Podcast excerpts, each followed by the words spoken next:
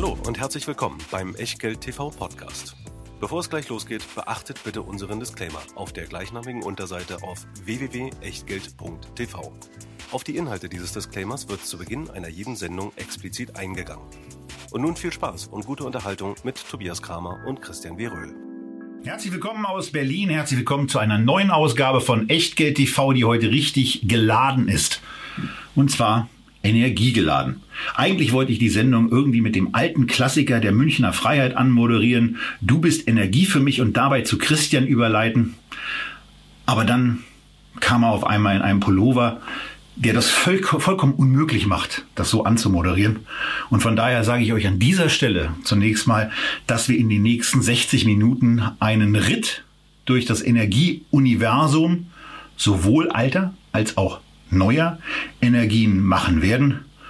Und das machen wir immer, wir beide. Mein Name ist Tobias Kramer. Christian Viröl ist in der Friedrichstraße und begrüßt euch heute aus Anlass eines Prozessbeginns im Markus Braun Gedächtnisrolli. Ja, einen schönen guten Tag. Äh, das hätte ich mir fast denken können, dass der Kollege Kramer äh, den schwarzen Rollkragenpullover mit Markus Braun in Verbindung bringt. Ich hätte es ja spannender gefunden und sympathischer gefunden, wenn du auf Steve Jobs angespielt hättest. Aber gut, ich kenne. Bevor wir mit dem Disclaimer da einsteigen, muss ich natürlich ausnahmsweise mal in der Anmoderation auch noch unterbrechen und dann sagen, der Steve Jobs hat immer die etwas verwascheneren getragen.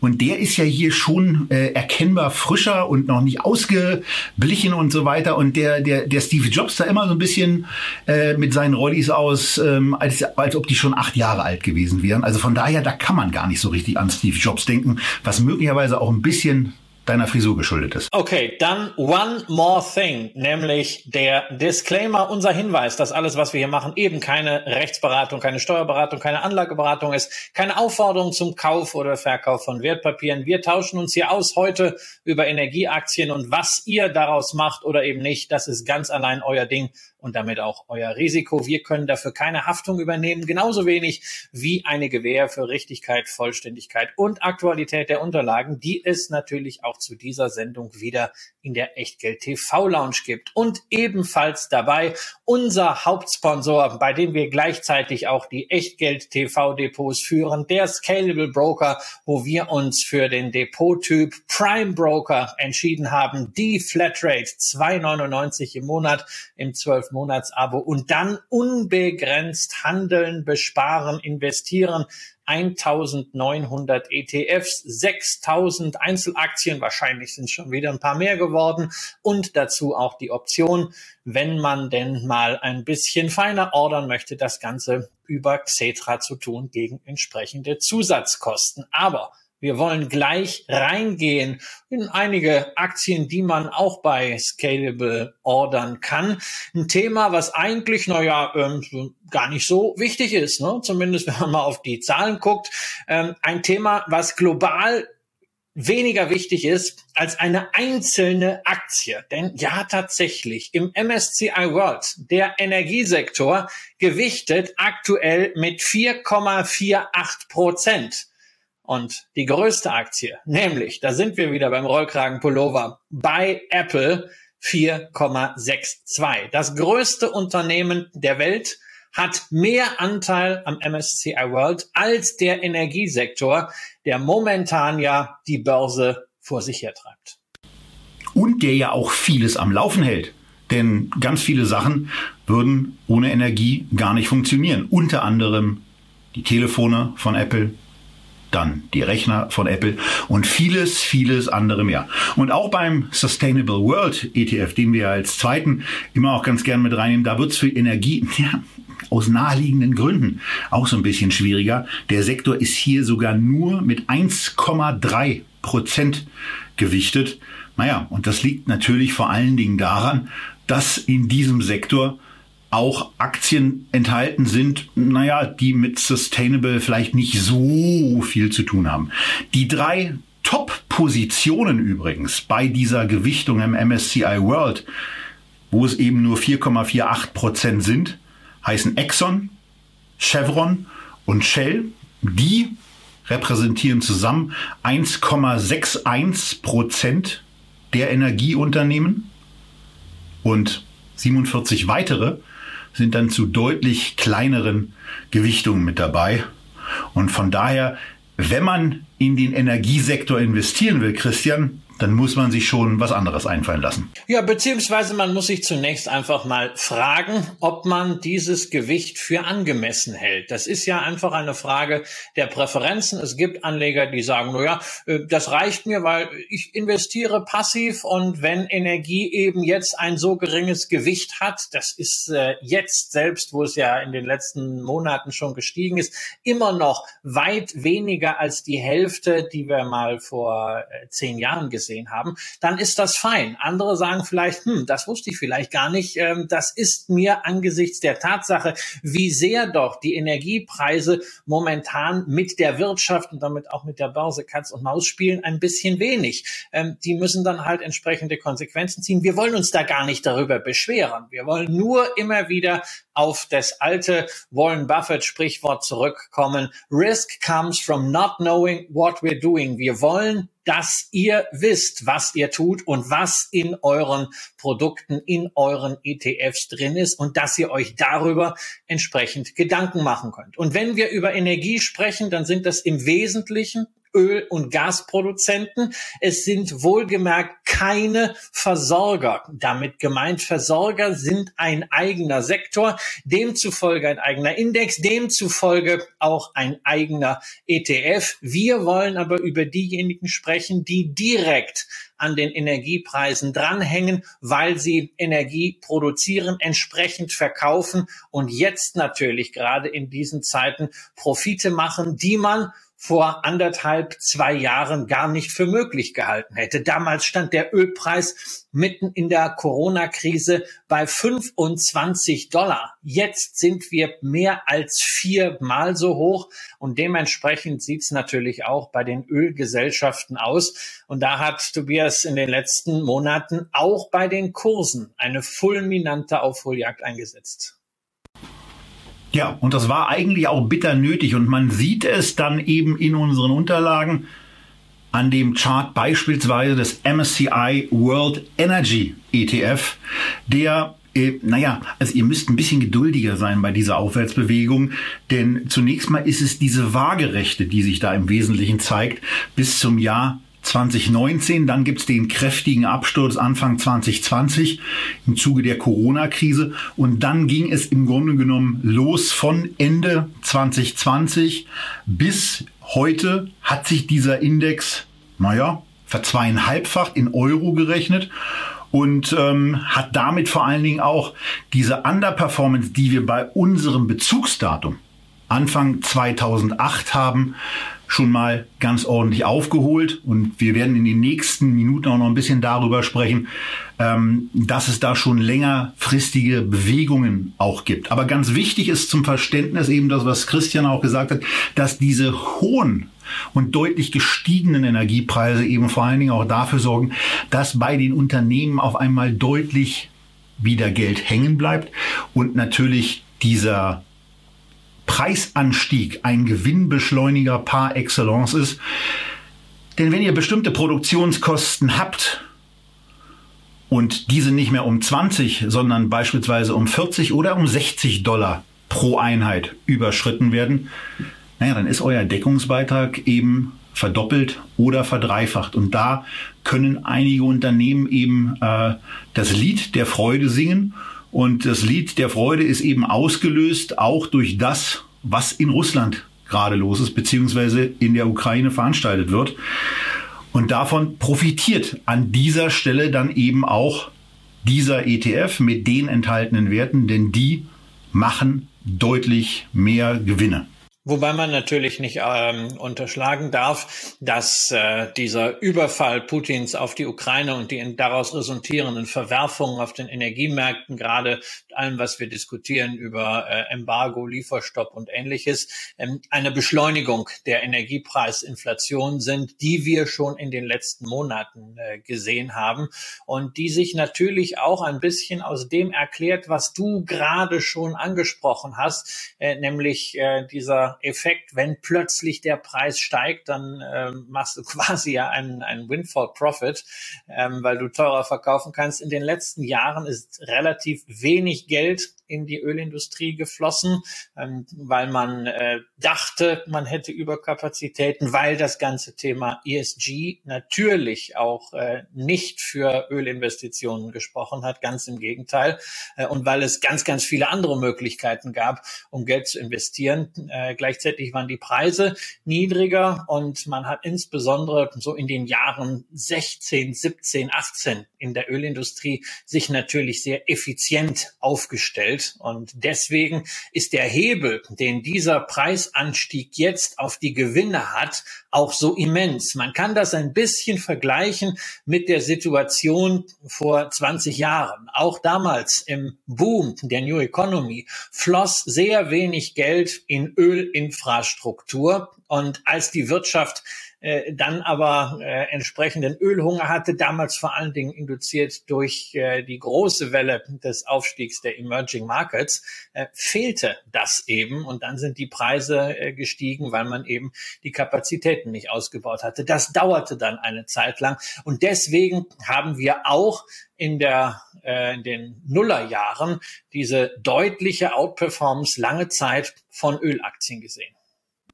Genau, und die hat eben dazu geführt, dass von einem indizierten Anfangswert 1999 sich die Outperformance so dargestellt hat, dass man auf einmal bei einem Indexwert von 250 angekommen ist. Das heißt, dass sich ein solches Investment in diesen Nullerjahren zweieinhalb Mal so gut entwickelt hat wie der MSCI World selber. Das äh, Problem setzte eben danach ein, weil ähm, Trends sind im Energiebereich offenbar einigermaßen beständig. Zumindest waren sie es in den letzten 20 Jahren.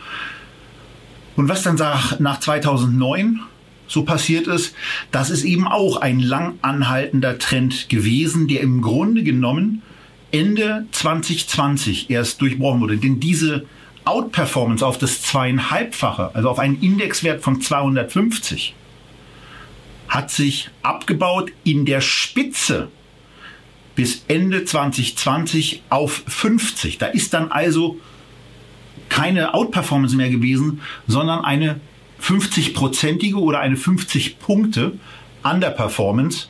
Und das ist dann natürlich für Investoren dramatisch, die in diesem Sektor besonders stark gewichtet waren und positiv eben für die, die genau diese Phase und da haben ja auch einige, ähm, die andere YouTube-Channels betrieben und betreiben, äh, durchaus äh, für, für getrommelt. Aber wir haben eben auch gesehen, dass vielfach viel zu früh getrommelt wurde, weil die ganzen Verwerfungen, die in diesen Jahren eben auch stattgefunden haben, deutliche Kürzung von Dividenden zum Beispiel, bei Unternehmen, die jahrzehntelang zuverlässig Dividenden gezahlt haben, gar nicht eingeplant waren. Das war gar nicht vorgesehen. Und von daher ist es eben auch hier so, dass man bei diesen Unternehmen, die in diesem ETF enthalten sind, vor allen Dingen berücksichtigen muss, dass sie eben auch von dem Rohstofftrend abhängig sind und von der Gesamtsituation bei diesen Rohstoffen und eben vor allen Dingen dann von den zwei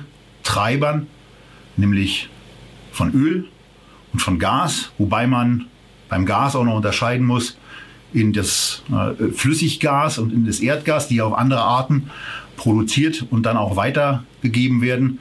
Davon können wir ja als Deutsche im Moment ein Lied singen.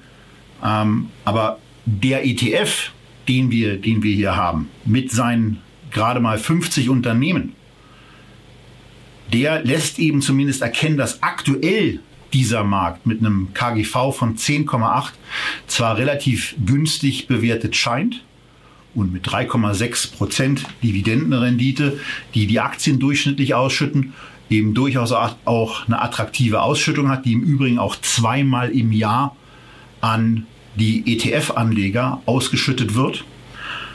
Aber man muss eben genau das sehen, wie lange ein solcher Trend auch bei der Preisentwicklung, auch mit der Übertreibung die wir alle aktuell regelmäßig beispielsweise an der Tankstelle sehen und perspektivisch auch bei Flug Flugtickets und bei Bahnfahrten sehen werden, äh, wie lange das anhält und ähm, ja, wie, wie sich das dann eben auch bei den Unternehmensgewinnen niederschlägt. Ja, wobei man eins nicht vergessen darf. Ja, die Ölpreise, die wir momentan sehen, von jenseits der 100 Dollar je Barrel, sowohl im WTI als auch im Brent, die haben wir auch in den Jahren 2011, 12, 13 beispielsweise gesehen. Und da war das Tanken deutlich billiger. Also ähm, wir können das nicht eins zu eins übertragen und da ist natürlich der Staat äh, als Einfluss äh, bei der Verteuerung äh, nicht einfach so wegzudiskutieren. Und äh, im Übrigen ist natürlich nicht nur die Frage, ob der Ölpreis weiter steigt, sondern ob er das Niveau, was man jetzt erreicht hat,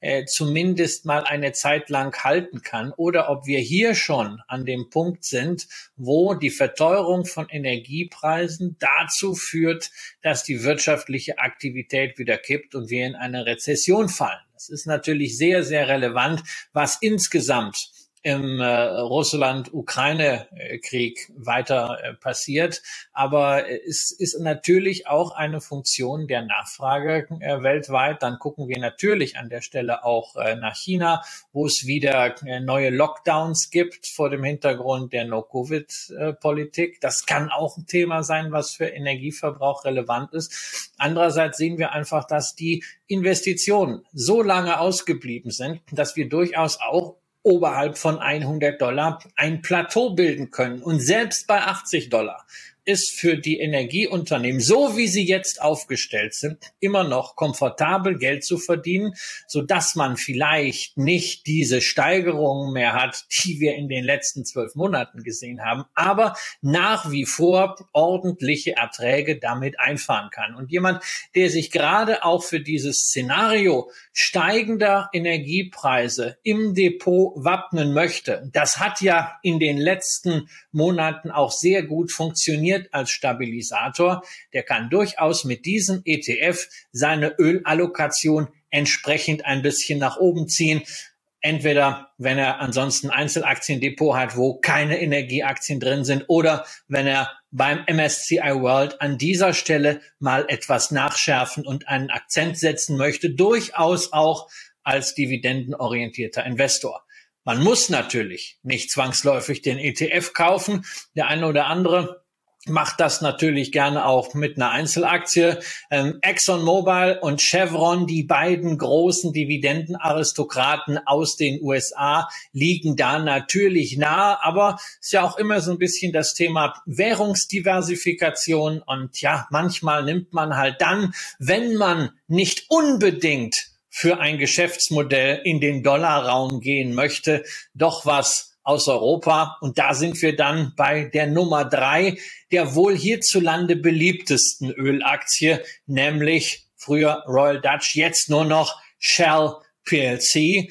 Eine Aktie, die seit 2008 per Saldo irgendwie seitwärts gelaufen ist, die 2020 dann absackte bis auf 10 Euro, inzwischen wieder bei 25 angekommen ist, aber die Zeit über trotz einer Dividendensenkung, wenn man reinvestiert hat, eine recht ordentliche Rendite dann doch eingefahren hat.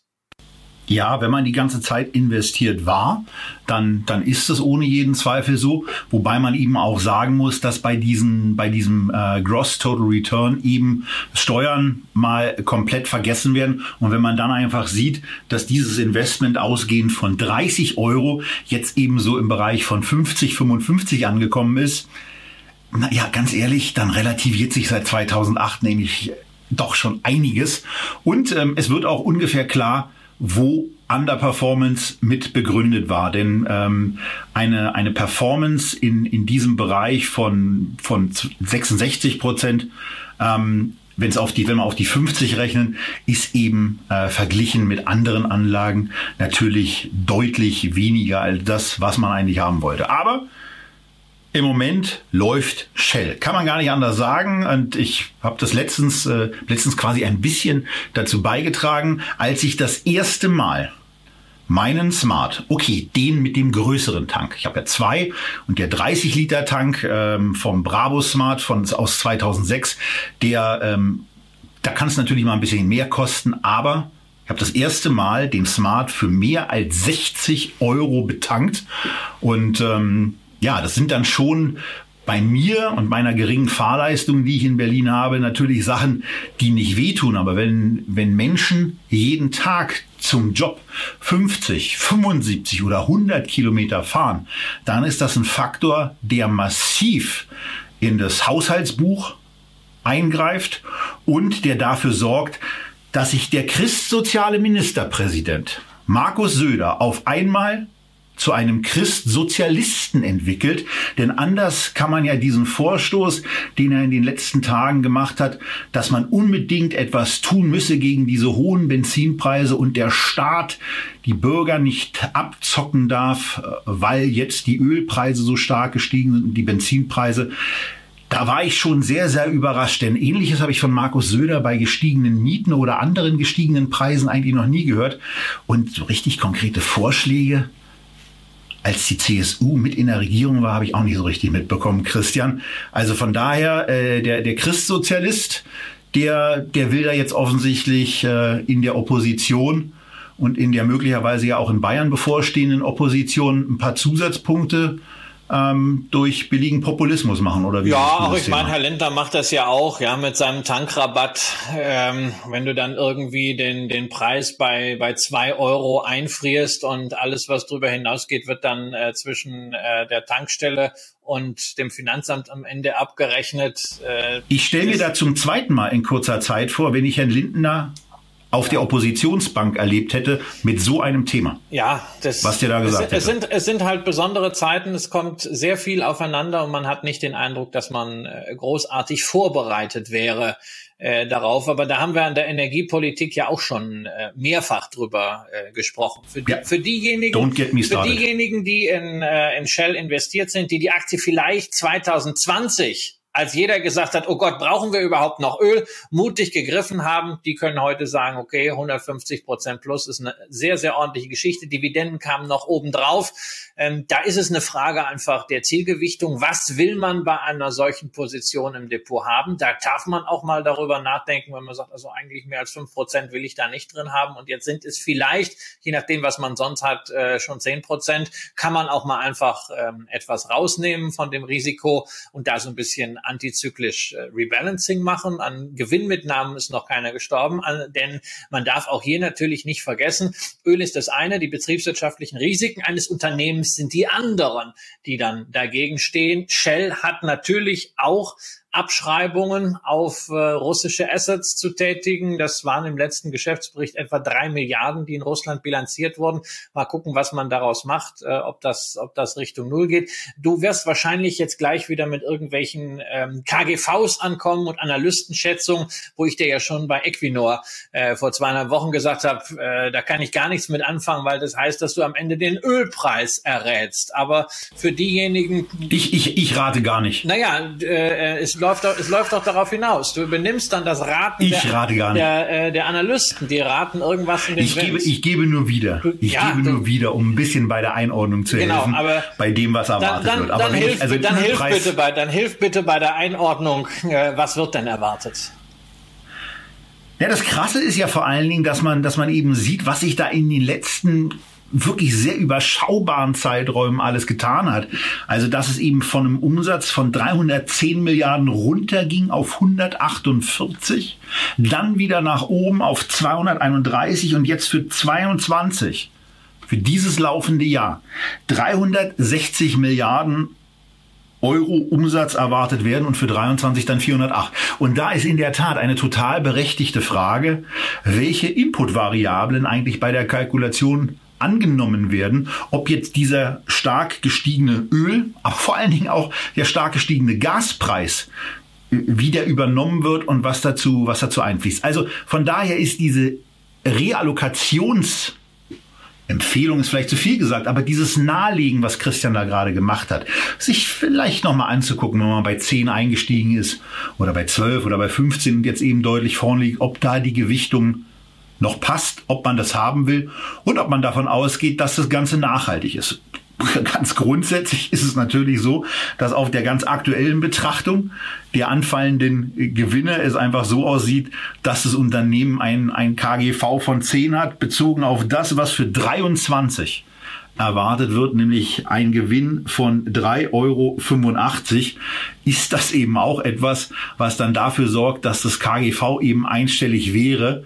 Nur ganz ehrlich, also da, da prognostisch in der Lage zu sein, äh, das vorauszusehen, was der Ölpreis in den nächsten 24 Monaten für Kapriolen macht, äh, das äh, würde ich mir nicht ansatzweise zutrauen. Und ähm, von daher ist es eben nur eine Ad-hoc Einordnung des Ganzen. Nachdem ist das Unternehmen im Moment wirklich günstig bewertet.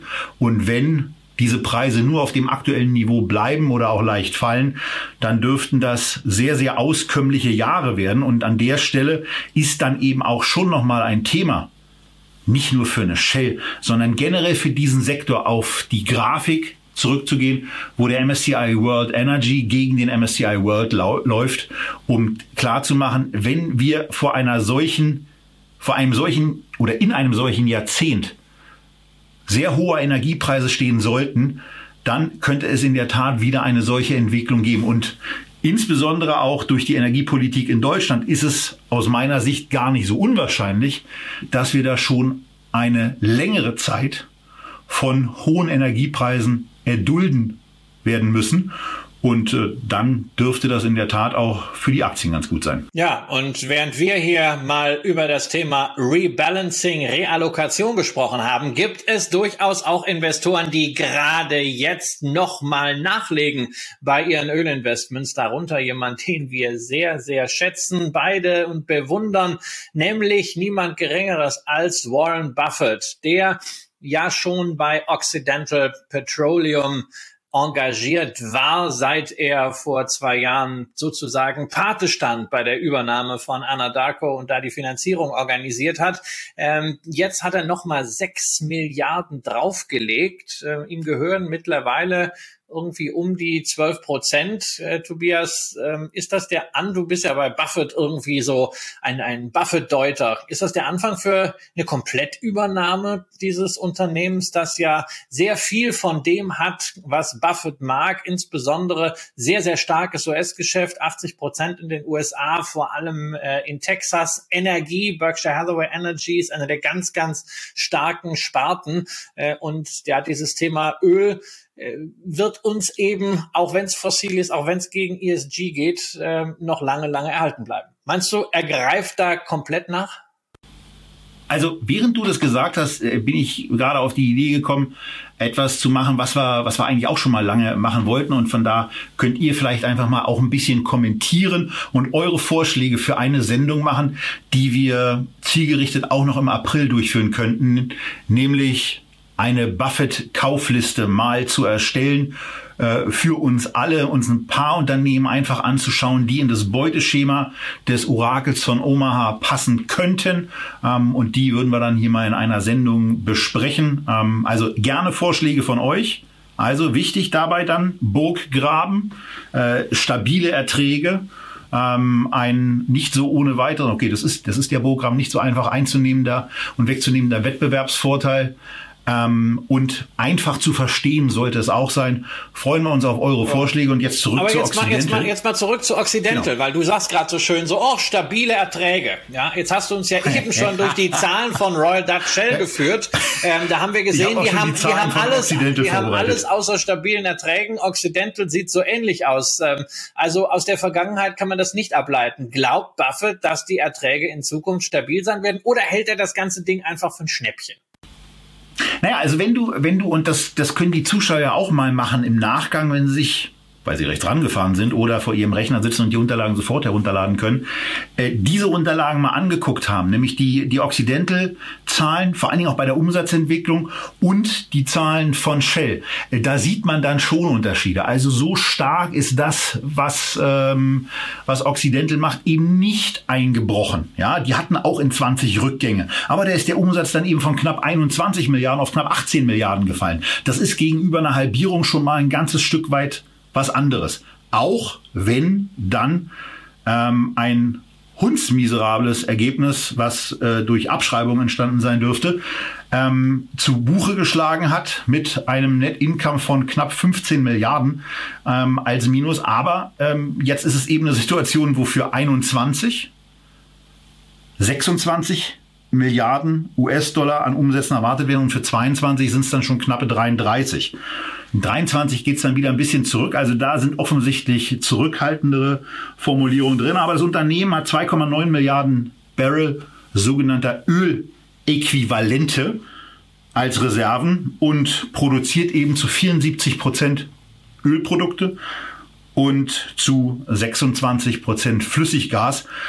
Und ob er das Ganze jetzt übernehmen will, mein Gott, ich glaube eigentlich eher, dass er sich viel, viel stärker auf das für ihn ja so wichtige und auch planbare ähm, erneuerbare Energiethema fokussieren wird und ähm, hier einfach ähm, eine ja eine ordentliche Trading-Position hat. Aber du hast die du hast die sechs Milliarden Dollar schon angesprochen. 6,7 scheinen es im Moment zu sein. Er kauft offensichtlich noch weiter.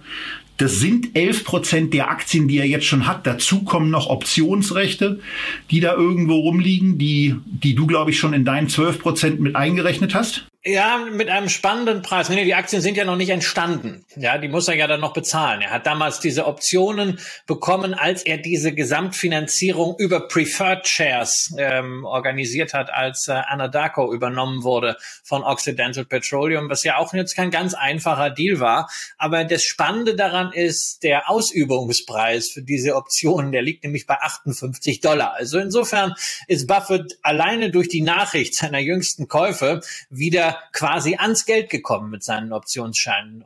Und er kann natürlich auch dafür sorgen, durch weitere Käufe, dass dieser Preis auch noch weiter steigt und dann seine Optionen quasi zu Geld oder zu Werthaltigkeit bringen und selber hochkaufen.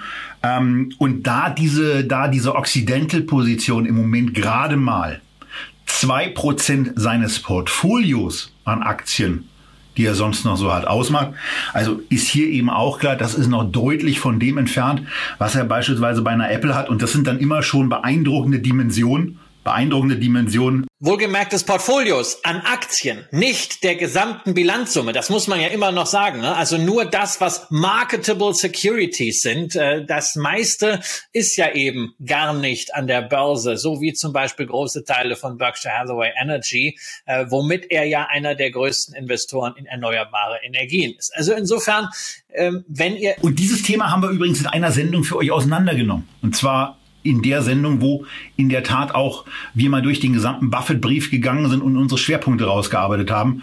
Da geht's eben auch mit dem Blick ins Portfolio zu seinen Four Giants und äh, die, die er da so sieht. Und dazu äh, gehören dann eben ja nicht so sehr äh, Unternehmen wie Occidental Petroleum. Aber keine Angst, wir deklinieren jetzt nicht noch alle anderen Aktien aus dem MSCI World Energy durch, sondern wir haben euch zwei mal etwas näher vorgestellt. Über eine dritte Aktie haben wir vor zweieinhalb Wochen ebenfalls schon gesprochen, nämlich meine persönlichen Favoriten ähm, im Bereich Öl und Gas, die Equinor aus Norwegen, nicht ganz so groß wie eine Royal Dutch, wie die amerikanischen Ölaktien, aber inklusive der Dividenden äh, sowohl über die letzten 15 Jahre als auch seit Anfang 2020, als diese Verwerfung erst nach unten, dann nach oben begann, ähm, ein Stückchen besser noch als Royal Dutch oder auch als eine Exxon Mobil. ist gut. Ja, gut, das, das ist, schon ein bisschen das lief, das lief jetzt, äh, äh, das lief jetzt ganz gut. Ähm, bin da auch, äh, bin da, bin da auch zufrieden. Naja, das ist ja immer so, wenn du dich auf ein Unternehmen äh, äh, kaprizierst, weil du auch gerade vielleicht äh, dieses, dieses Thema fossile Brennstoffe immer mit so ein bisschen Distanz verfolgst. Ja, ich weiß, es geht nicht ohne. Trotzdem finde ich natürlich erneuerbare Energien viel, viel faszinierender. Finde diese Transition, die Equinor äh, macht, äh, sehr, sehr interessant. Insbesondere auch das Backing durch den norwegischen Staat, der halt eine sehr nachhaltige Agenda hat, sich die auch leisten kann, während natürlich bei Unternehmen wie Shell oder bei ExxonMobil immer wieder das Thema ist, darauf zu zu gucken, was wollen die Aktionäre, was will der Kapitalmarkt. Da muss man dann auch mal kurzfristiger entscheiden. Da geht es dann nicht nur um Dividenden und Aktienrückkäufe, sondern auch darum, kann man sich Investitionen jetzt wirklich leisten oder vergrault man damit Investoren, die man dringend braucht, weil man zum Beispiel Fremdkapital oder Eigenkapital aufnehmen muss. Also ähm, da ist eine, eine Equinor in meinen Augen eben etwas äh, besser, etwas entspannter aufgestellt, aber natürlich auch als kleineres Unternehmen etwas fungibler. Auch eine Total Energy ist für den einen oder anderen, vor allen Dingen dann, wenn man die Vorabbefreiung von der französischen Quellensteuer eingerichtet hat, eine gute Möglichkeit. Ähm, oder wer eben keine Lust hat auf diese Einzelaktienerwägung. Man sieht, dass die Zyklik am Ende sehr, sehr stark vergleichbar ist, sowohl kurzfristig als auch langfristig. Manchmal erwischt man den besten, manchmal erwischt man den schlechtesten. Also im Zweifelsfall zwei oder drei Aktien kaufen oder gleich gleich den ganzen ETF. Oder, Tobias, man sagt sich einfach, nee, fossil ist ja nur ein Teil dessen. Fossil ist over. Was, naja, fossil ist nicht over. Das sehen wir gerade. Das haben vielleicht einige 20, das kann man als 20 Investor geglaubt. Aber sagen. Das kann man als Investor sagen, dass man dort einfach nicht mehr investieren möchte. Beziehungsweise man kann sagen, genau. na ja, ich investiere fossil, ja, aber eigentlich schlägt mein Herz für erneuerbare Energien und für diese Transition, die eben nicht innerhalb der nächsten ein, zwei Jahre möglich sein wird, sondern die ein langer Prozess ist Richtung erneuerbare Energien, Richtung Klimaneutralität, wo wir über 10, 15, 20 Jahre sprechen. Und das ist natürlich auch jetzt eine Investmentoption, über die wir parallel noch sprechen wollen. Insbesondere, weil es ja gerade auch mal wieder eine Ankündigung von Finanzminister Lindner gab. Erst waren es 100 Milliarden für die Bundeswehr, jetzt sind es 200 Milliarden für die Freiheitsenergien, die in den nächsten Jahren ausgegeben werden sollen. Da hat die Börse natürlich gleich gejubelt. Dann hat man mal nachgerechnet, hat gesehen, naja, ist eine schöne markige Ankündigung, aber das meiste an Mitteln war sowieso schon irgendwie avisiert. Also es ist nicht so, dass 200 Milliarden zusätzlich jetzt von Christian Lindner auf den Tisch gepackt wurden. Aber das Thema erneuerbare Energien, was so letztes Jahr so ein bisschen an der Börse eingeschlafen war, ist gerade jetzt in Deutschland wieder total heiß. Ja, und wir haben es ja, also, also oder ich sag, bevor ich wir sage, äh, ich, wobei ich auch meine, dass Christian das so nicht hat kommen sehen, äh, wir sind ja überrascht worden durch das, was, äh, was Wladimir Putin da äh, veranstaltet hat und was dann eben auch zu diesen ganzen Veränderungen äh, des Energiehaushalts für die Bundesrepublik Deutschland in den nächsten Jahren führen wird. Denn die Abhängigkeit, die vorher immer wieder auch bei Nord Stream 2 schon thematisiert wurde, die ist ja nicht dadurch weg, dass Nord Stream 2 jetzt nicht kommt, weil Nord Stream 1 ist immer noch da und liefert ja, da scheiden sich jetzt mal die Geister. Hoffentlich äh, immer noch eine Weile äh, Gas, denn ansonsten gibt's hier auch noch ganz andere Probleme.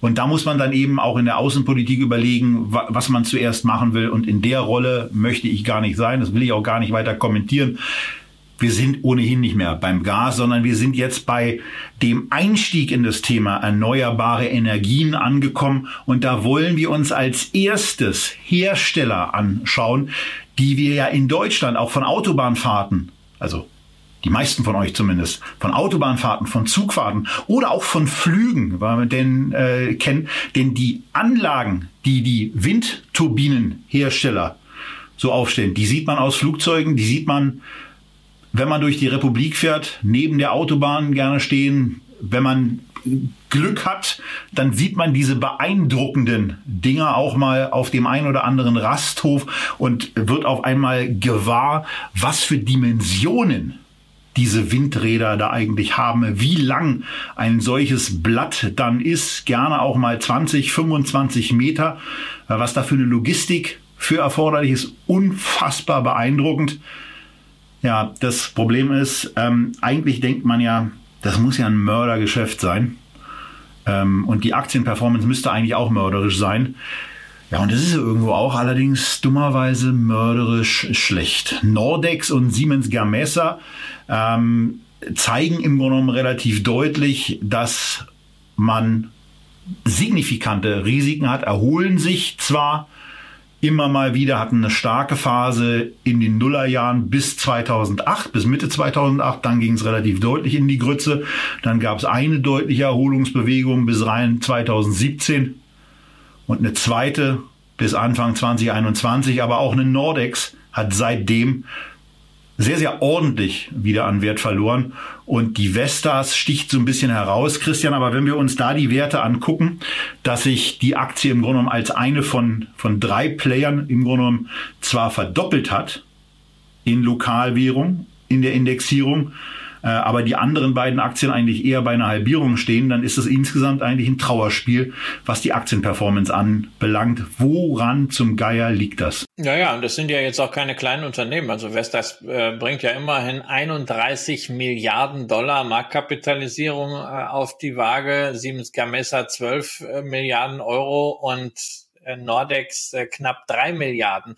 Aber es ist halt bei Windanlagen, es ist klassischer Anlagenbau. Und im Anlagenbau kann vieles schiefgehen. Das fängt natürlich schon an bei den äh, Rohstoffen. Das ist gerade momentan natürlich auch wieder ein Thema. Wir haben vielfältig darauf hingewiesen, schon im letzten Jahr auch im Rahmen des Megatrend-Portfolios, dass die Energiewende ohne Mining nicht funktioniert. Und das sieht man jetzt gerade wieder sehr deutlich. Also auch Kupfer hat sich ja sehr, sehr verteuert und da sind nun mal mehrere Tonnen Kupfer in diesen Windspargeln, in diesen Windturbinen verbaut. Und äh, das geht natürlich auch dann auf die Kalkulation, insbesondere dann, wenn man die Anlagen schon verkauft, aber noch nicht gefertigt hat. Ähm, dazu, aber da hat man doch auch Termin. Ja, ja, da hat man, da hat man auch Termin. Es ist, so es, ist, es ist ein Thema. Dann hast du äh, natürlich immer Gewährleistungsthemen. Es gibt bei diesen Windkraftanlagen halt bewegliche Teile. Das ist nicht wie bei der Solaranlage, ne, die einfach nur erst erstmal da rumliegt, sondern da bewegt sich was, da hast du immer äh, Verschleiß, da geht immer irgendwas kaputt, muss man immer in die Gewährleistung hineinschauen. Und dazu scheint es dort halt auch einfach wirklich Missmanagement zu geben. Denn also eine Nordex hat es ja nun wirklich geschafft, von 2017 bis 2020 durchgehend rote Zahlen zu schreiben. Ja, Siemens äh, Gamesa hat ein versetztes Geschäftsjahr 2020, 2021 rote Zahlen. Im ersten Quartal Quartalsverlust, rückläufiger Umsatz, ja, Chef rausgeschmissen, Ziel fürs Jahr, irgendwie einen Verlust vermeiden. Das strahlt natürlich dann auch auf Siemens Energy aus, die ja zwei Drittel von diesem Unternehmen äh, haben, das ja ebenfalls dann börsennotiert ist. Ähm, also es ist das, was wir häufig sehen. Du hast ein Thema, was irgendwie hochspannend ist, aber betriebswirtschaftlich das auf den Boden zu kriegen, ist immens schwer. Dazu ist natürlich gerade auch in der Windkraft ein weltweiter Markt. Das kann man auch daran erkennen. Es gibt seit kurzem äh, auch in Deutschland einen Wind ETF, ja, ja, also es wird alles immer spezieller, nicht nur erneuerbare Energien. Jetzt gibt's von Global X, die sind ganz neu gestartet, kommen wir demnächst in einer der Sendung auch mal drauf, aus den USA hier mit USITS ETF. Da gibt's einen Global X Wind Energy ETF, der besteht zu 57 Prozent aus chinesischen Aktien. So, und da wissen wir natürlich auch, ähm, wo da entsprechend der Wettbewerb ist. Also eine ganz ungute Situation, die ja für mich auch nochmal wieder bestätigt bei aller Leidenschaft für erneuerbare Energien möchte ich nicht in die Technologien, in die Anlagenbauer investieren, weil ich es schlichtweg nicht einschätzen kann, was da alles schiefgehen kann. Und da ist für mich nicht nur der Windwarnung, sondern auch die Sonne. Wenn ich auf ein Unternehmen blicke, was immer wieder als Vorzeigeunternehmen für Solartechnologie, für Wechselrichter in Deutschland bezeichnet wurde, was an der Börse immer mal wieder sehr beliebt war, nämlich die SMA Solar AG. Ähm, die inzwischen auch seit 2008 an der Börse ist und der Kursverlauf sieht so ein bisschen aus wie ein EKG. Äh, ziemlich nervös, ähm, immer in Wellen aufwärts und abwärts. Ganz, ganz toll zum Traden. Wer es kann, ich kann es nicht. Aber da ist trotz eines super Themas eben für Aktionäre unter dem Strich kein Wert geschaffen worden, denn die Aktie notiert sogar unter dem Emissionspreis von Mitte 2008. Und zwar einigermaßen deutlich und diese, diese Zickzack-Bewegung, die ihr da im Chart sehen könnt, euch aber nicht zwingend angucken müsst, da an der Stelle würde ich jetzt sagen, fahrt mal lieber einfach weiter. Ähm, wobei es sich eigentlich schon mit der, der nächsten Ansicht, die wir dann haben, lohnt, äh, doch wieder rechts ranzufahren. Denn als nächstes verlassen wir jetzt mal diesen Hersteller der, der Anlagenbauer und gucken uns die an, die das Ganze dann ein bisschen größer aufziehen. Und die, die sagen, wir kaufen eben unter anderem bei den Unternehmen, die die, äh, die, die Windkraftanlagen herstellen, kaufen wir nicht eine, nicht drei, sondern gerne zehn oder vielleicht auch hundert ein und machen daraus einen Windpark oder mit den entsprechenden Solarpanelen eben einen Solarpark. Da gibt's ja auch, Christian, Projektierer, die dann, die dann komplette ähm, äh, Projekte bereitstellen, teilweise in den eigenen Bestand übernehmen äh, teilweise dann aber auch an unseren regelmäßigen IR at Echtgeld TV Gast Encarvis verkaufen, damit die die dann bewirtschaften können.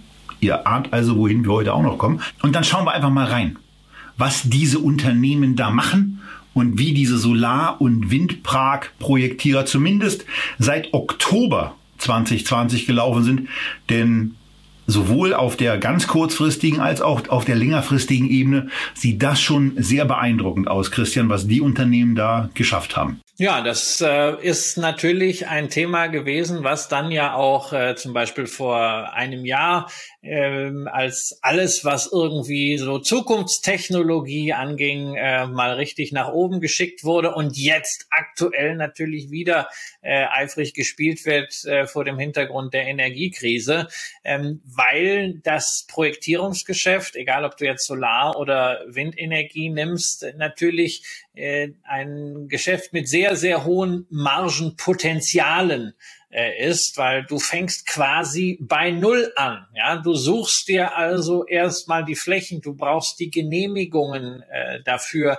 Du musst auch irgendwie ja dich mit dem Flächeninhaber einigen. Du musst dafür sorgen, dass die Anschlüsse da sind. Ja, und dann müssen überhaupt die Anlagen erstmal errichtet werden. Das hört sich dann alles so einfach an. Ja, wir machen dann da hier eine Solaranlage oder errichten einen Solarpark. Also ich habe das ja selber mit ein paar Kollegen gemacht, äh, 2000 2008, 2009, 2010 im Allgäu. Wir hatten knapp zwei äh, Megawatt Peak. Das ist jetzt äh, keine Hausanlage, aber ist natürlich weit weg davon, was diese börsennotierten Unternehmen machen. Aber ich kann von damals noch sagen, also es ist so viel Klein-Kleinarbeit und das kann bei so einem Projekt, egal ob du Dachfläche oder Freiland machst, beim Windpark kann ich nicht einschätzen, ich vermute, der Komplexitätsgrad wird noch höher sein. Es kann so viel schiefgehen, dass natürlich du immer irgendwelche Sicherheitsmargen einkalkulierst investierst in dein Projekt und äh, ja, wenn diese Risiken sich nicht materialisieren, dann hast du plötzlich viel mehr verdient, als du eigentlich gedacht hast. Und wenn die Risiken sich materialisieren, ja, dann sieht es natürlich unter Umständen auch schlecht aus. Es ist ein riskantes Geschäft, aber Risiko ist ja nicht schlimm, wenn es denn prämiert wird. Das größte Risiko ist bei den Projektierern wohl auf der Zeitachse, dass einfach die Projekte sich nicht so schnell realisieren lassen, wie man das gerne hätte. Wir haben das damals von Christoph Hussmann auch für die spanischen Parks in äh, Encarvis Portfolio gehört, das kann dann einfach auch schon mal schnell sechs, zwölf Monate Verzug geben. Und wenn du dann als Projektiver, Projektierer da drin bist, äh, dann verhagelt dir das natürlich schnell die Bilanz. Deswegen hast du bei den Projektierern ähm, sehr, sehr erratische Schwankungen, traditionell in der Gewinn- und Verlustrechnung, weswegen einige Unternehmen dazu übergegangen sind, eben nicht die Werte, die sie schaffen, komplett zu verkaufen an Anlagenbetreiber, an Investoren, die die dann anschließend im Portfolio halten, sondern einen Teil der Anlagen, die man entwickelt hat, im Bestand zu halten und damit auch die eigene G&V, die eigenen Cashflows entsprechend zu glätten. Das ist vor allen Dingen schon lange Strategie bei der Energiekontor.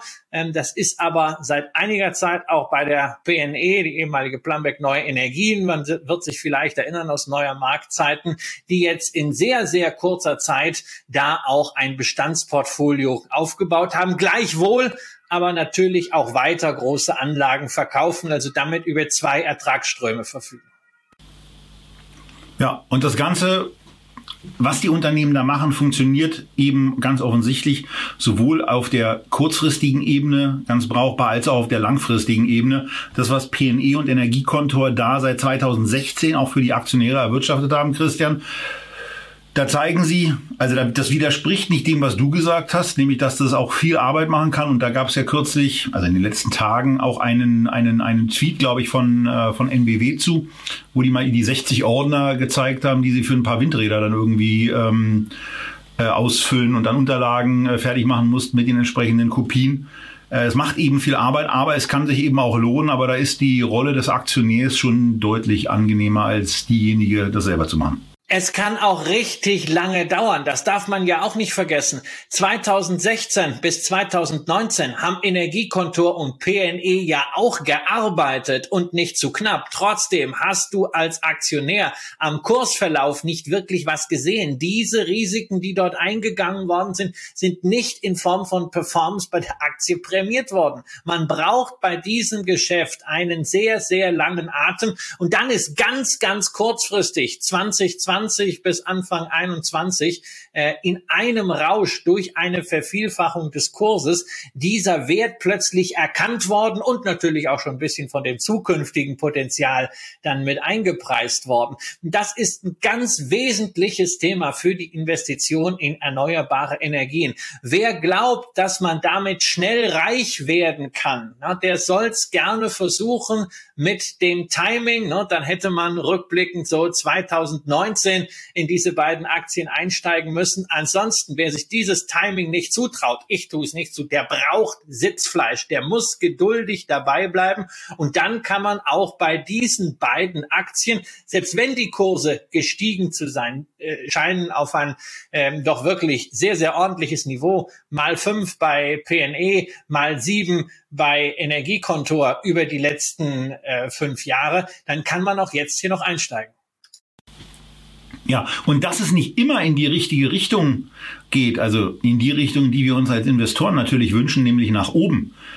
Wobei immer noch mal der Hinweis, wenn es lange seitwärts geht und man einen Sparplan hat, dann ist sowas, wie man es äh, mit der PNE oder der Energiekontor hatte zwischen 2016 und 2022, natürlich viel, viel cooler, weil man viel länger zu diesen niedrigen Kursen einkauft und dann von dieser plötzlichen Explosion natürlich viel stärker profitiert. Aber naja, trotzdem, die, die meisten mögen ja den äh, links unten, rechts oben Chart. Ich gehöre auch dazu, auch wenn er nicht unbedingt sein muss. Christian? Aber du hast ihn ja hier, den äh, links unten bis rechts oben Chart, wenn du entsprechend nur, Geduld nur hattest. Ja?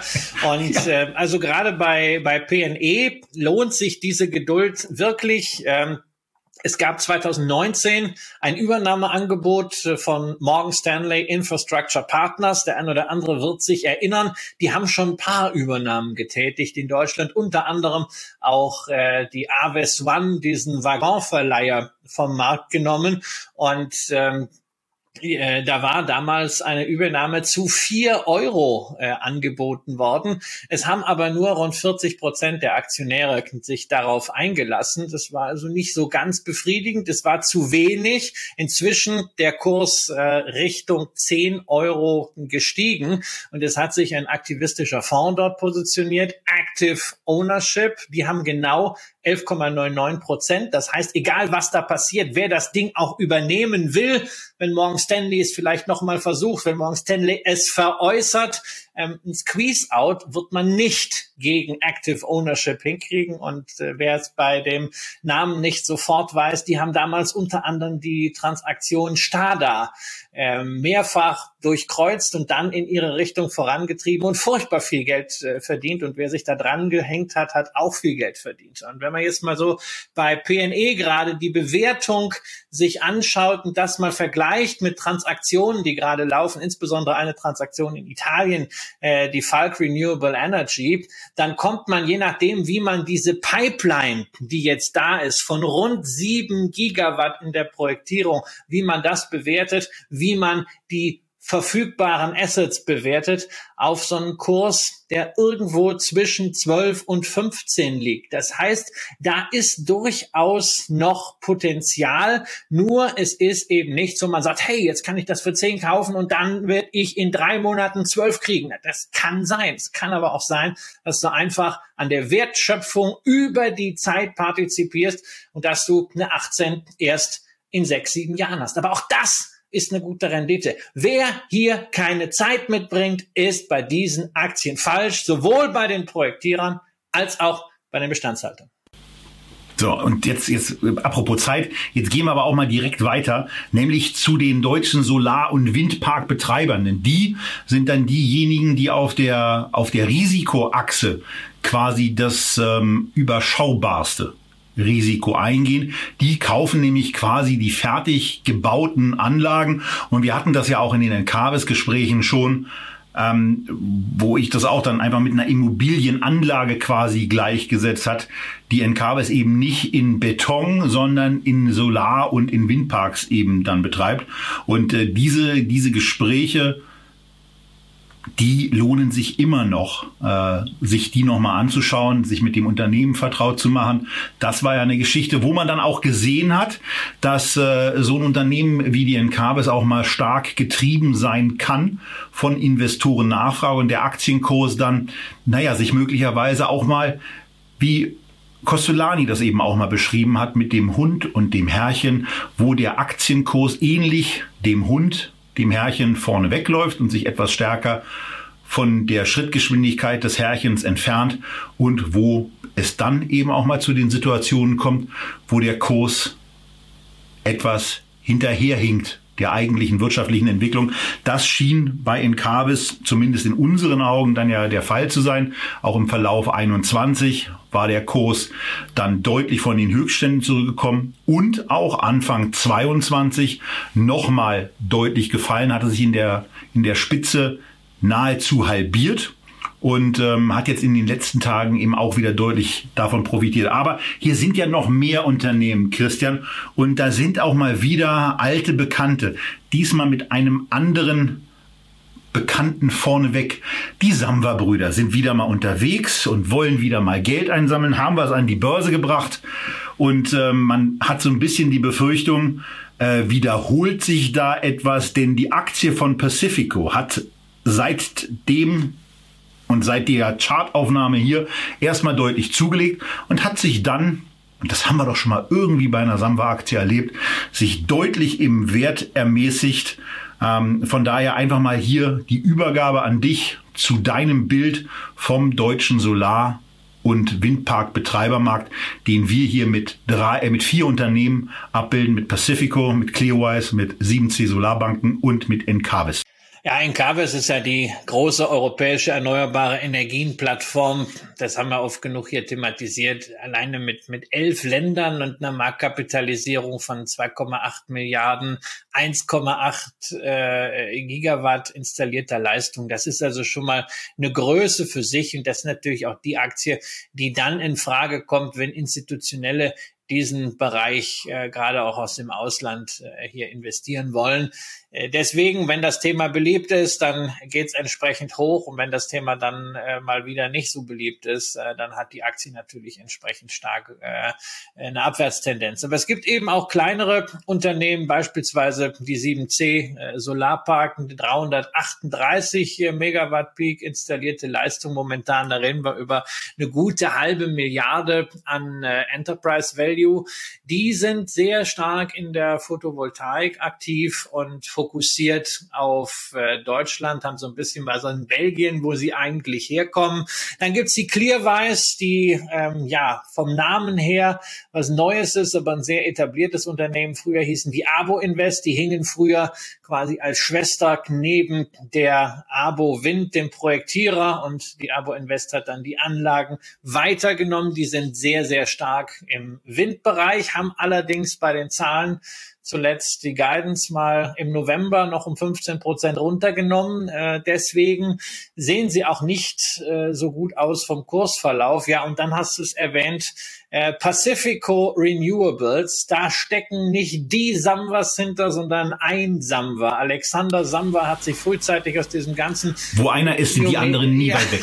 aus diesem ganzen New Media und Internetgeschäft verabschiedet und hat halt eine solche Yieldco aufgemacht, die ausschließlich nur auf den ähm, Betrieb von Solar- und Windparks äh, fokussiert ist. Es ist also das neueste, das jüngste Unternehmen, eben erst im September 2020 an die Börse gegangen. Aber wie man das von Samwas kennt, schnell hochskaliert, 200 äh, Millionen äh, Enterprise Value ursprünglich sehr stark im Solarbereich und dann mit einer einzigen Anlage, die man in Polen mit äh, 50 äh, Megawatt Peak errichtet hat, äh, gekauft hat, äh, jetzt plötzlich sehr stark auch im Windbereich exponiert. Ja. Wem man jetzt an der Stelle äh, am meisten zutraut, ist natürlich dann eine Frage insbesondere äh, der Diversifikation und der Länderallokation. Ich persönlich sehe jetzt in Deutschland gerade regulatorisch praktisch nicht die Risiken. Bei so einem Park äh, wie Clearwise, die 30 Prozent in Frankreich haben, kann das schon anders aussehen. Die Franzosen bohren nämlich gerade nachträglich die Einspeisevergütungen auf. Ähm, da hat Encarvis ein kleines Risiko. Clearwise wird wohl ein größeres Risiko da haben. Es fehlen noch diese genauen Ausführungsbestimmungen. Da muss man noch ein Fragezeichen hintersetzen. Auch in Tschechien gibt es rückwirkend bei der Vergütung jetzt eine Änderung. Das trifft dann eine Pacifico. Auch da sieht man wieder, dieses ganze Geschäft ist nicht so trivial, wie es auf den ersten Augenblick scheint. Es ist nicht so, dass einfach da nur die Solaranlage in der Sonne liegt oder der Spargel im Wind steht und man muss nur noch Energie ernten, sondern es muss permanent ein Monitoring stattfinden. Das war der Grund, weshalb wir damals gesagt haben, wir sind zu klein für die zwei Megawatt Peak, um den Aufwand der damit einhergeht, zu stemmen. Deswegen haben diese großen Einheiten ihre Berechtigung auch als Asset Manager für institutionelles Geld. Und die Diversifikation ist für mich an der Stelle sehr, sehr wichtig. Deswegen ist mein Standardinvestment hier die äh, Encarvis, aber ich habe auch ein bisschen was beigemischt in der 7C Solarparken, dann in einer Gesellschaft, die mittlerweile die Liste ist, nur noch in Hamburg gehandelt wird, die Kläre. Das ist wirklich eine Spezialität. Und für denjenigen, der dann wirklich die fettesten Dividenden haben möchte, haben wir ja auch schon mal hier in der Sendung was vorgestellt von der anderen Seite des Atlantiks, nämlich die Atlantica Sustainable Infrastructure, wo man dann wirklich Dividendenrenditen von fünf Prozent bekommt, weil dort aggressiver ausgeschüttet wird, während hier stärker auf die Wachstumsfinanzierung geachtet wird und man eher im Bereich der Dividendenrenditen von zwei Prozent ist. Aber auch hier ganz entscheidend, nichts zum schnell reich werden. Es ist eine langsame Partizipation an der Energiewende. Und es sollte auch niemand glauben, dass nur weil Herr Lindner jetzt mit 200 Milliarden wedelt, äh, jetzt plötzlich die Energiewende passiert. Da ist eine ganze Menge mehr möglich. Da muss Bürokratie vereinfacht werden. Christoph Hussmann hatte das hier schon gesagt. Da müssen Bürger auch mitgenommen werden, was Abstandsregeln angeht, was Naturschutz angeht. Und da darf man auch nicht vergessen, dass die Materialien irgendwo auch herkommen müssen. Und da gibt's natürlich. Und vergiss nicht die Verkürzung der Planungsverfahren, das, die auch. Das habe ich alles mal unter Bürokratie. Um sowas dann in irgendeiner Form auf die auf die Kante zu bringen, weil ansonsten ansonsten hat man hat man einfach die Gefahr, dass es äh, dass es so, so, so sprungfixe äh, Kursentwicklungen gibt, wie man bei den Unternehmen hier partiell schon mal so gesehen hat, wo es in bestimmten Phasen einfach lange seitwärts geht, wo es dann auch umgeht und wo dann äh, man den Eindruck hat, dass ein bisschen Anlauf genommen wird. Und ähm, wir hatten die Encarvis eben schon besprochen, die sich dann deutlich äh, nach oben entwickelt hat und dann bei der indexierten Darstellung seit 2016 eben auf über 300 auch angestiegen ist. Aber man kann eben auch auf den Chart sehen, dass sie lange Zeit bis 2020 Ende 2019, Anfang 2020 erstmal gebraucht hat, um sich, um am Kapitalmarkt anzukommen und eine ganze Weile eben auch so 25 Prozent unter dem hier gewählten Anfangskurs lag. Und ähm, das muss man dann eben auch erstmal aussitzen. Genau, das muss man aussitzen oder man investiert halt hier in Tranchen oder immer dann, wenn es gerade runtergeht. Das heißt also nicht gerade jetzt. Die Parks von Encarvis sind nicht dadurch, dass Herr Lindner mit dem Scheckbuch gewedelt hat, plötzlich äh, äh, ein paar hundert Millionen Mehrwert. Da ist nicht eine operative Entwicklung, die da eingetreten ist, ähm, sondern da wird wieder mal ein bisschen Potenzial aus dem Sentiment vorweggenommen. Ähm, das kann man auch einfach mal abwarten und äh, da wird auch wieder dann eine Abkühlung sein. Es ist nicht so, dass man diese Energiewende durch Geld verordnen kann, es fehlt auch zum Beispiel im Wind eine ganze Menge. Du kannst jetzt toll darüber reden, dass BASF sich mit AWE verpartnert und dass die jetzt Onshore-Windanlagen bauen wollen und damit ihr Das ist übrigens nicht neu. Genau, aber die wollen ja, ja also aber das, das Problem ist, es wird jetzt wieder rausgekehrt und es wird, es soll uns zeigen, dass wir die Energiewende schaffen können. Ja, wir können sie auch schaffen, aber das dauert zehn Jahre, weil momentan ist das Problem, es gibt überhaupt nicht genügend Schiffe, die diese Windspargel offshore äh, ähm, dahin platzieren produzieren können. Das kannst du gar nicht jetzt so schnell bauen und das Schiff ja. wird auch nicht entstehen, nur weil du gerade Geld hast. Das sind Prozesse, das kommt langsam in Gang und jeder, der glaubt, dass uns jetzt die erneuerbaren Energien im nächsten Winter helfen, der ist mit dem Klammerbeutel gepudert und genau derselbe, äh, dieselbe Einschätzung ist auch, wenn man glaubt, man kann jetzt hier schnell Geld verdienen. Das ist ein Thema, was für mich persönlich ein Herzensthema ist, weil ich finde es total toll, wenn es uns gelingt, Energie zu produzieren, ohne dass wir irgendwelchen Dreck verbrennen müssen und die Atmosphäre verpesten müssen. Aber es muss halt auch machbar sein und das braucht Zeit und diese Zeit kann man am besten als Investor nutzen, indem man sukzessive Da-Positionen aufbaut. Das kann man händisch machen. Das kann man in einzelnen Aktien machen, wie ich es bei mir im Basisportfolio mache. Etwa zwei Drittel Bestandshalter, ein Drittel Projektierer, eine äh, Energiekontor, zu der es übrigens vom Jonathan Neuschlauch eine schöne Analyse gibt und äh, äh PNE Wind. Oder man sagt halt ganz anders, so wie ich es auch im Megatrend-Portfolio vorgeschlagen habe, das wir hier ja auch mehrfach diskutiert haben. Da sind erneuerbare Energien im Paket drin und zwar in einer Paketlösung, wie sie Tobias besonders gerne hat, nämlich gleichgewichtet. Ja, und das ist, das ist super. Der Invesco Global Clean Energy, der ist da die zweite ETF-Alternative bei der wir übrigens auch nochmal darauf hinweisen können, dass das Thema, was Christian da angesprochen hat, natürlich gerade bei den ETFs sehr, sehr gut umzusetzen ist mit den Sparplänen bei Scalable, wo ihr mit jedem Betrag, der euch beliebt, ob er nun 1 Euro, 100 Euro, 1000 Euro, Irgendwo gibt es eine Grenze. Ich glaube, die liegt bei 5000 Euro im Monat. Aber äh, dieses Problem werden die wenigsten unserer Zuschauer haben, äh, in einem, in einem Portfolio-Kontext 5000 Euro im Monat in einen Sparplan zu investieren. Und wenn wir den einen oder anderen Fußballer trotzdem zu Gast haben, freuen wir uns auch, dass du da bist. Und wenn du aus Berlin kommst, und nicht in Köpenick spielst, dann mach gefälligst Tore und kassier nicht nur die Kohle. Das ein kleiner Hertaner-Ausstieg. Ähm, äh, aber zurück zum, zum Invesco Global Clean Energy. Gleichgewichtet ist, ist sehr, sehr gut.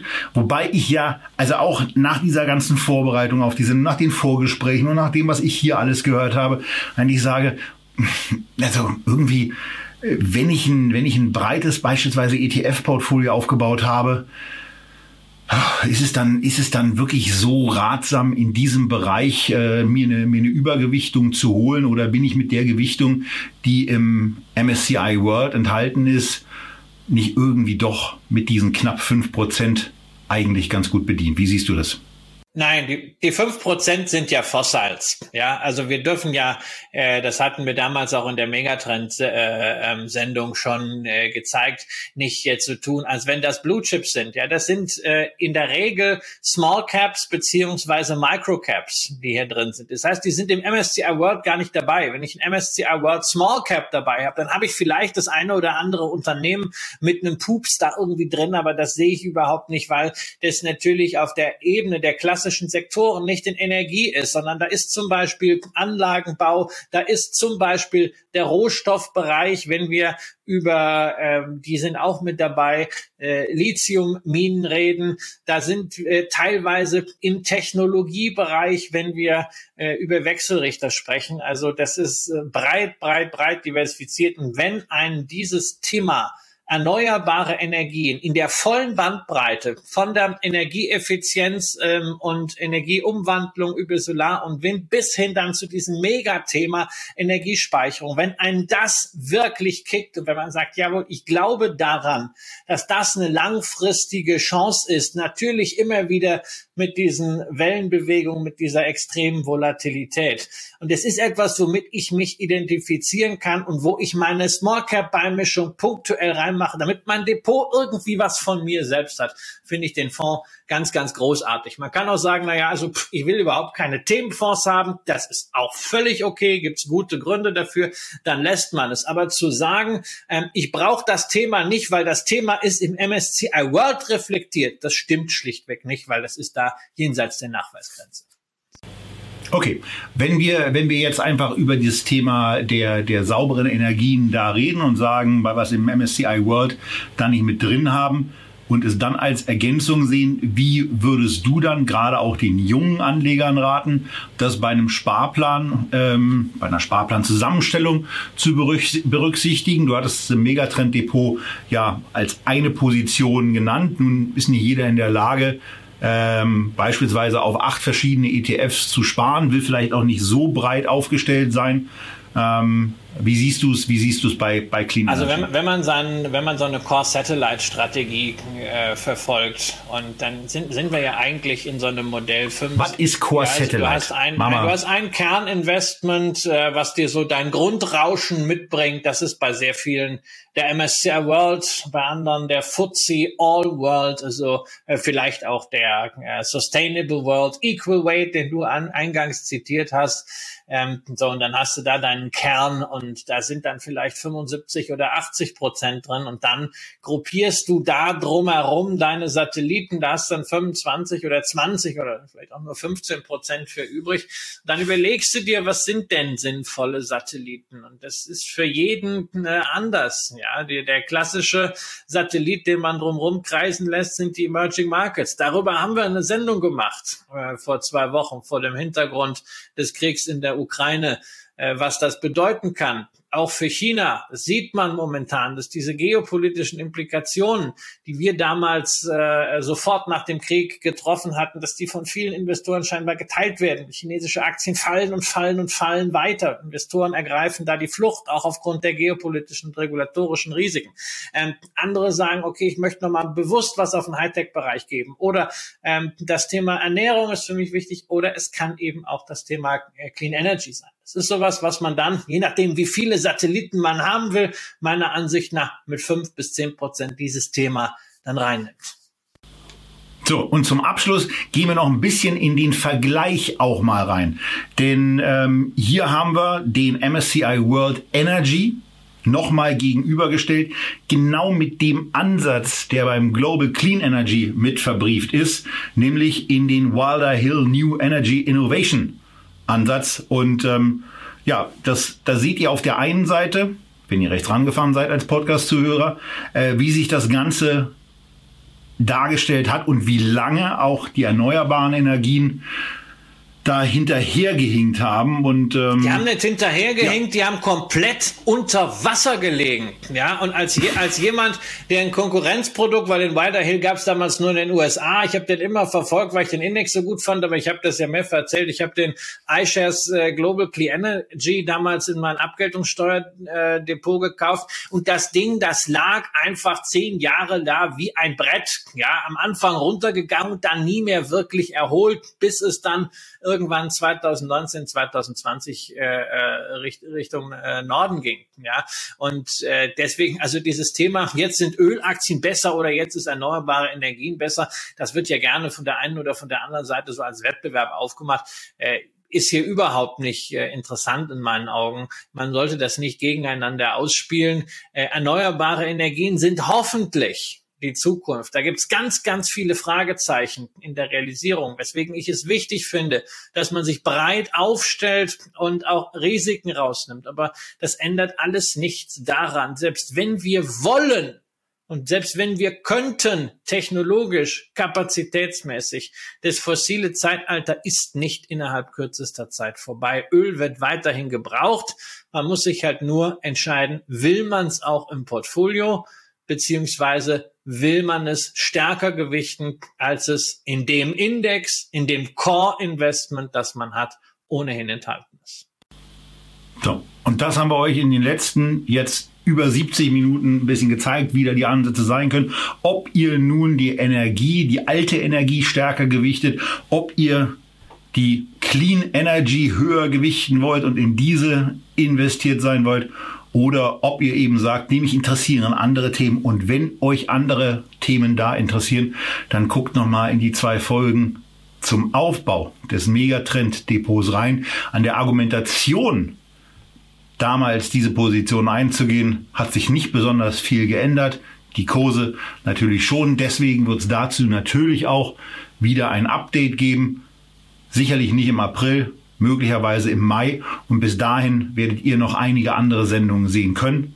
Und bleibt vor allen Dingen bitte bei euren Investmententscheidungen so rational und so vernünftig ähm, und so überlegt wie irgendwie möglich. Und vor allen Dingen bleibt da eins, nämlich gesund.